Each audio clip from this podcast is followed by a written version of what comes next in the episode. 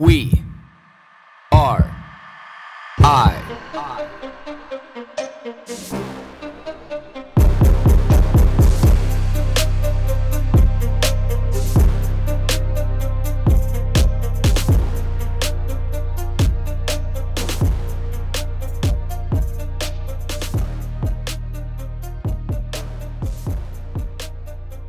The federal government in Canada never ceases to amaze me.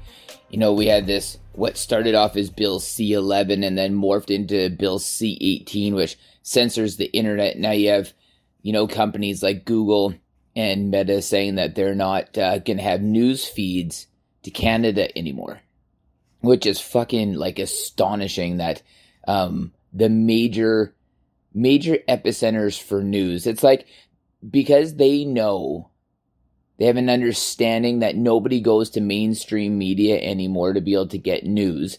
And they go to these online sources like Twitter, Facebook, YouTube, Instagram, TikTok to be able to get news. Now, since those, they're not allowing those companies to actually promote news or have news on them anymore. It's like they're trying to force people to watch the news, mainstream media. The problem here here in Canada is that most of the news that you see is government funded and subsidized, and we've seen the the clear bias and unethical nature of this. When you know even Justin Trudeau himself jokes around about controlling this CBC because you know he personally funds it you know, with the liberal government and something that the conservatives are running on, they are going to defund the CBC because of this inherent political bias and they don't want it, but they also don't want it for their competitors either. So they will throw the whole thing under the bus. Like how shady and how scandalous is that shit? Like I don't think that we as Canadians even understand the amount of, you know, tyranny and totalitarianism that's going on in Canada right now and to the degree that it is to people who've come from nations. I posted something about this on my Instagram the other day and this, you know, young Indian lady that I've been friends with for like 15 years, her response on it was, she's like, it feels like I'm back in India, you know, with the censorship on news.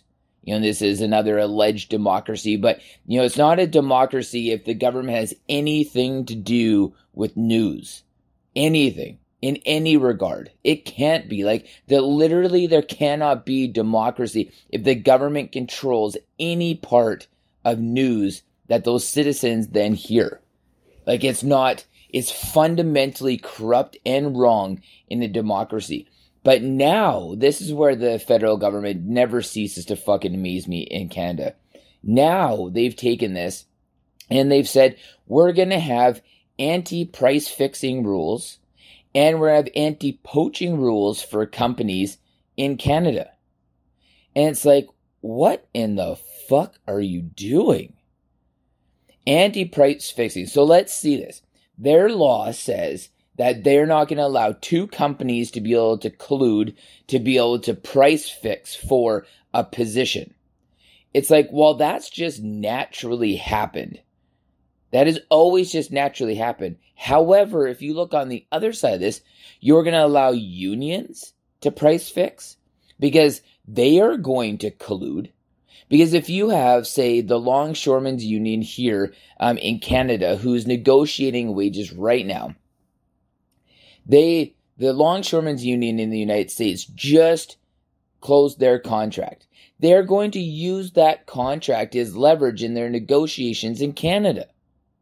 So that's international price fixing. But never mind the simple essence of a union itself having employees collectivize to price fix a wage and to price fix things. Like, how in the fuck you're not going to allow companies to do the same thing? Because again, you look at it, it's not like companies all got together and said, we're only going to pay minimum wage. Just some jobs are only kind of really worth minimum wage. And the government has price fixed that. So this is the hypocrisy.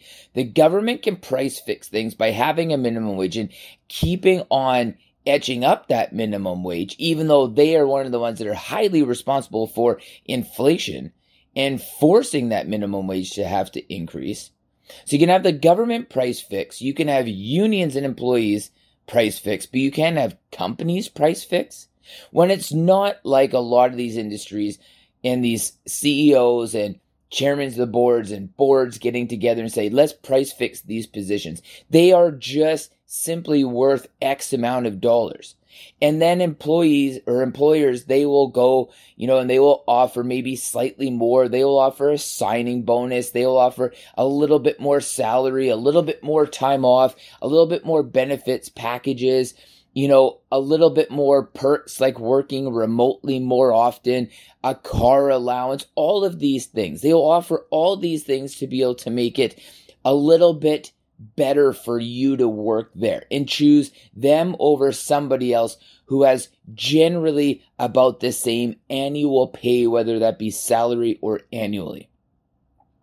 We all know that this is something that just naturally happens. Not a big fucking conspiracy theory that, you know, there's just certain jobs that are worth certain amounts of money, no matter what job and at what level that you're talking about.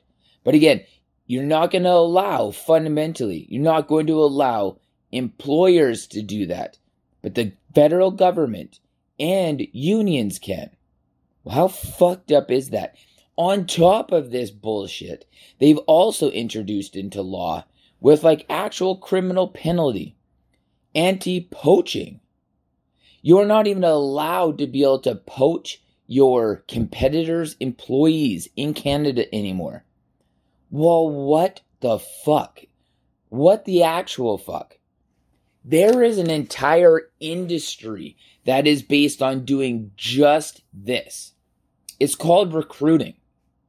Recruiting is professional poaching. You will hire a third party company to be able to poach employees, saying, I need a CFO, I need um, a manager, I need whatever.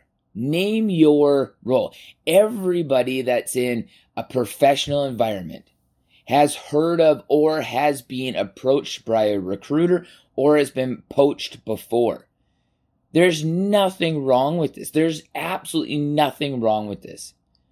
This, when you look at this and actually break it down, if you have anti poaching, what this actually allows is for this anti price fixing model to decrease pay.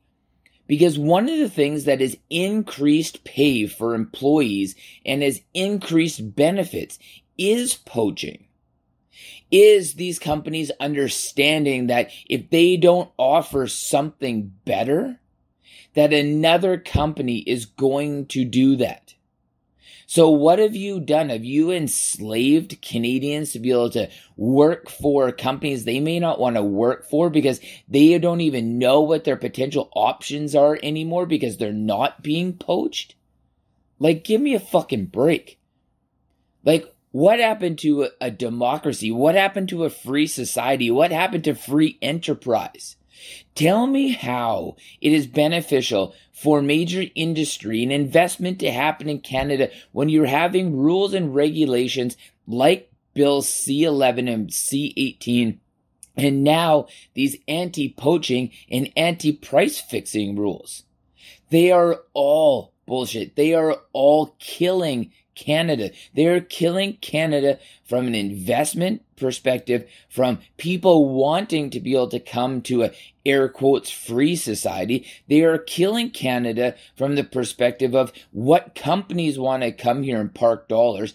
Like, they are killing Canada from wanting these family offices to invest in Canadian companies.